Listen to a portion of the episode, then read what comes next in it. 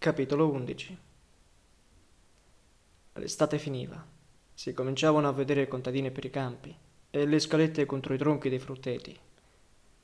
Adesso, con Dino, non uscivamo dal prato.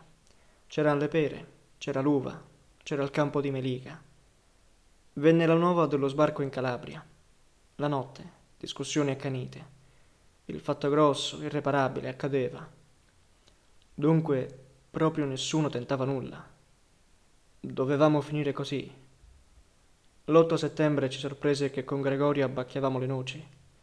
Prima passò sulla strada un autocarro militare che ululava alle curve e levò un polverone. Veniva da Torino.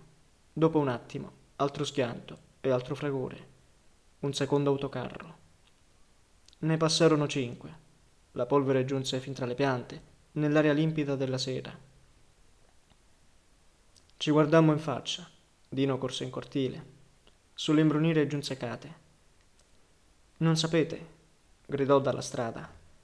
L'Italia ha chiesto oggi la pace. Alla radio la voce monotona, rauca, incredibile ripeteva macchinalmente ogni cinque minuti la notizia.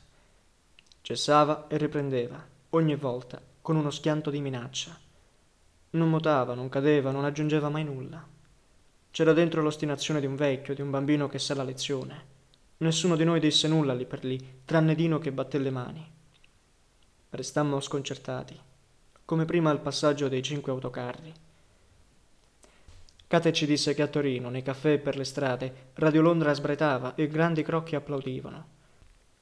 C'era stato uno sbarco a Salerno. Si combatteva dappertutto. A Salerno, non a Genova. C'erano cortei e dimostrazioni.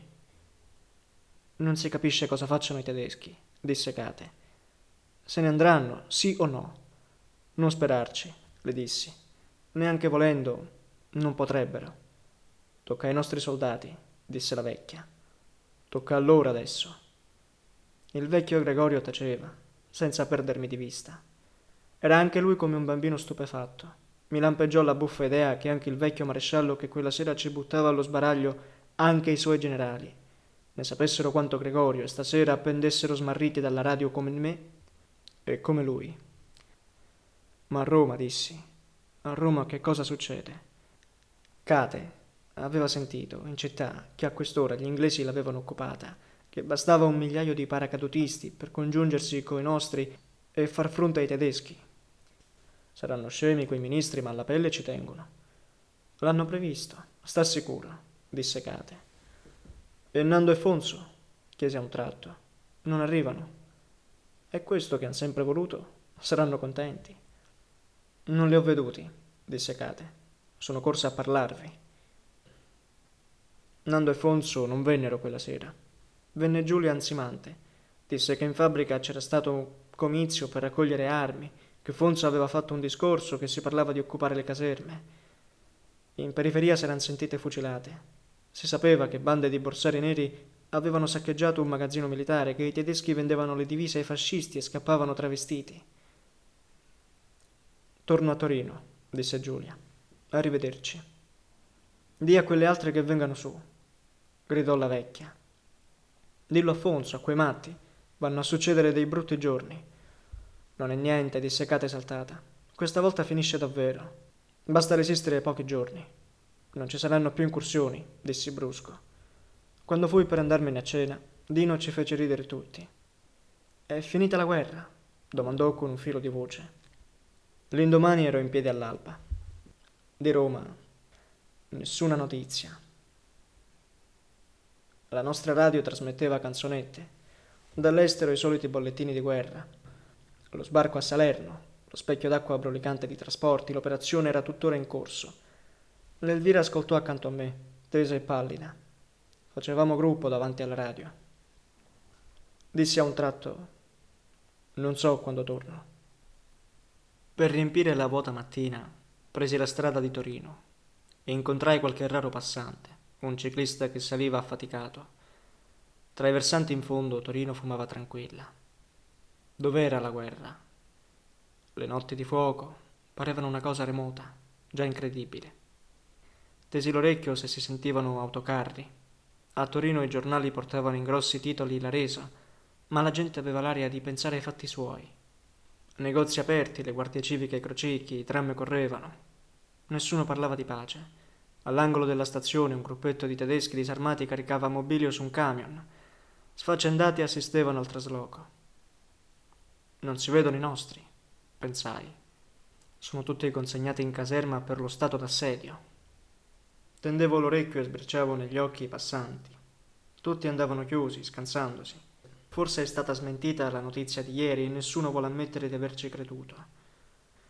Ma due giovanotti, sotto il portico del cristallo, gridavano in mezzo a un crocchio e accendevano un giornale spiegato che un cameriere voleva riprenderli. Qualcuno rideva. Sono fascisti, disse un altro, sull'angolo tranquillo. Picchiateli, ammazzateli, urlava una donna. Le notizie le seppi sulla porta del bar. I tedeschi occupavano le città. Acqui, Alessandria, Casale. Erano prese. Chi lo dice? I viaggiatori in arrivo. Se fosse vero, non andrebbero i treni, dissi. Non conosce i tedeschi? E a Torino? Verranno, disse un altro ghignando. A suo tempo. Fanno tutto con metodo. Non vogliono disordini inutili. I massacri li faranno con calma. Ma nessuno resiste, dissi. Sotto il portico crebbero gli urli e il tumulto. Uscimmo fuori. Uno dei due, in piedi su un tavolino, arringava la gente, che assisteva a beffarda o scantonava. Due si picchiavano contro un pilastro e la donna, strillando insolenza, cercava di intromettersi. Il governo della vergogna, gridava l'oratore del tradimento e della disfatta, vi chiede di consumare l'assassinio della patria. Il tavolino traballava. Dalla folla si levarono invettive. Venduto ai tedeschi, gridavano. C'erano dei vecchi, delle serve, dei ragazzi, un soldato. Pensavo a Tono e a quel che avrebbe detto lui. Urlai qualcosa all'oratore anch'io, e in quel momento la folla ondeggiò e si scompose. Qualcuno gridava: Fate largo o vi ammazzo!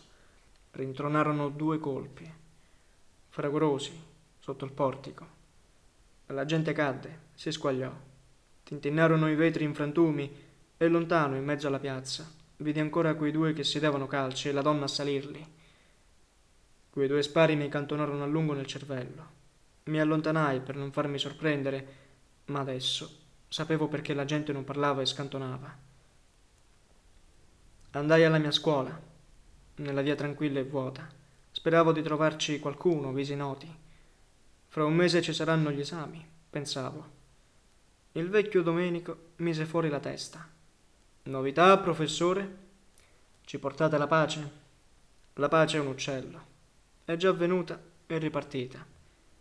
Domenico scosse la testa, batté la mano sul giornale. Non basta dirle certe cose.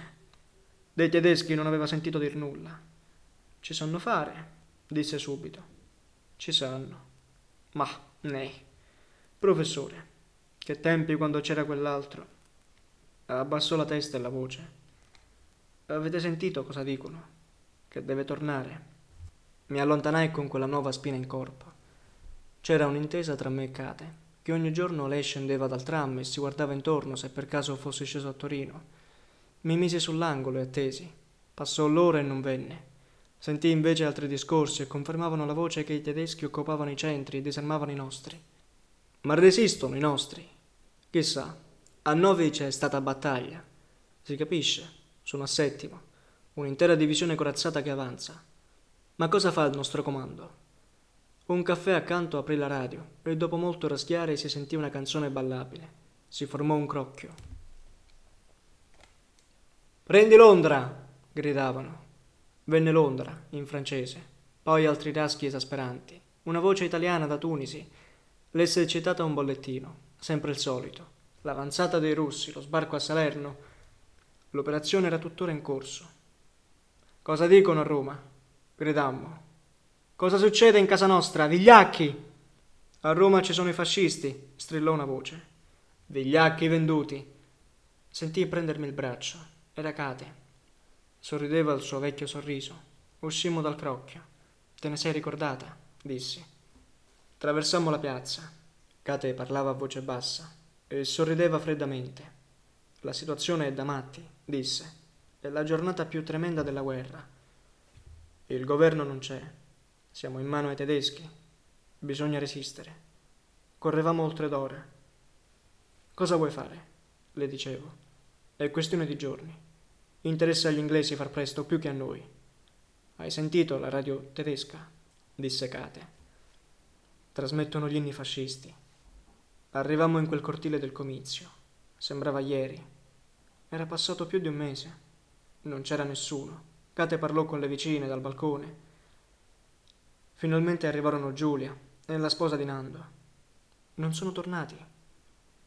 La sposa di Nando si abbandonò contro la porta. Sta tranquilla, le dissero. Vuoi che un uomo torni a casa a far cosa quest'oggi? Era un po' peggio in Albania. Lei esclamò: Sono ragazzi, sono matti. Riaprimmo la radio, nessuna notizia. Se si fanno arrestare, gemeva la sposa, poi i tedeschi li hanno in mano. Scema, le gridò Kate, non li hanno ancora presi. Mi dissero allora che nella notte un pattuglione aveva rotto un comizio e che Tono era stato arrestato. Hanno voluto liberarlo, disse Giulia. Vedrai. Kate doveva ritornare all'ospedale. Mangiammo qualcosa, seduti sul letto. Vengo anch'io, le dissi. Chi non mangiava era la sposa. Camminava in su e in giù nella stanza e sembrava la più coraggiosa, pensai. Non sono tempi da sposarsi. Meglio Kate, che almeno non vuol bene a nessuno. Andammo insieme verso il tram. Kate mi disse: Torni a casa? Poi guardandosi intorno, nessuno si muove, nemmeno un soldato. Che schifo. Noi siamo un campo di battaglia, nient'altro. Non illuderti. Tu te ne infischi, mormorò senza guardarmi. Ma hai ragione. Non hai mai visto far la fame né bruciare casa tua. Sono queste le cose che danno coraggio. Te lo diceva anche la nonna. Voi altri non potete capire. Non posso essere io, tagliai. Io sono solo. Cerco d'essere il più solo possibile. Sono tempi che soltanto chi è solo non perde la testa. Guarda la Nanda, come stringe. Kate si rabbuiò fermandosi. No, tu non sei come la Nanda, disse. Non ti scomodi tu. Ci vediamo stasera.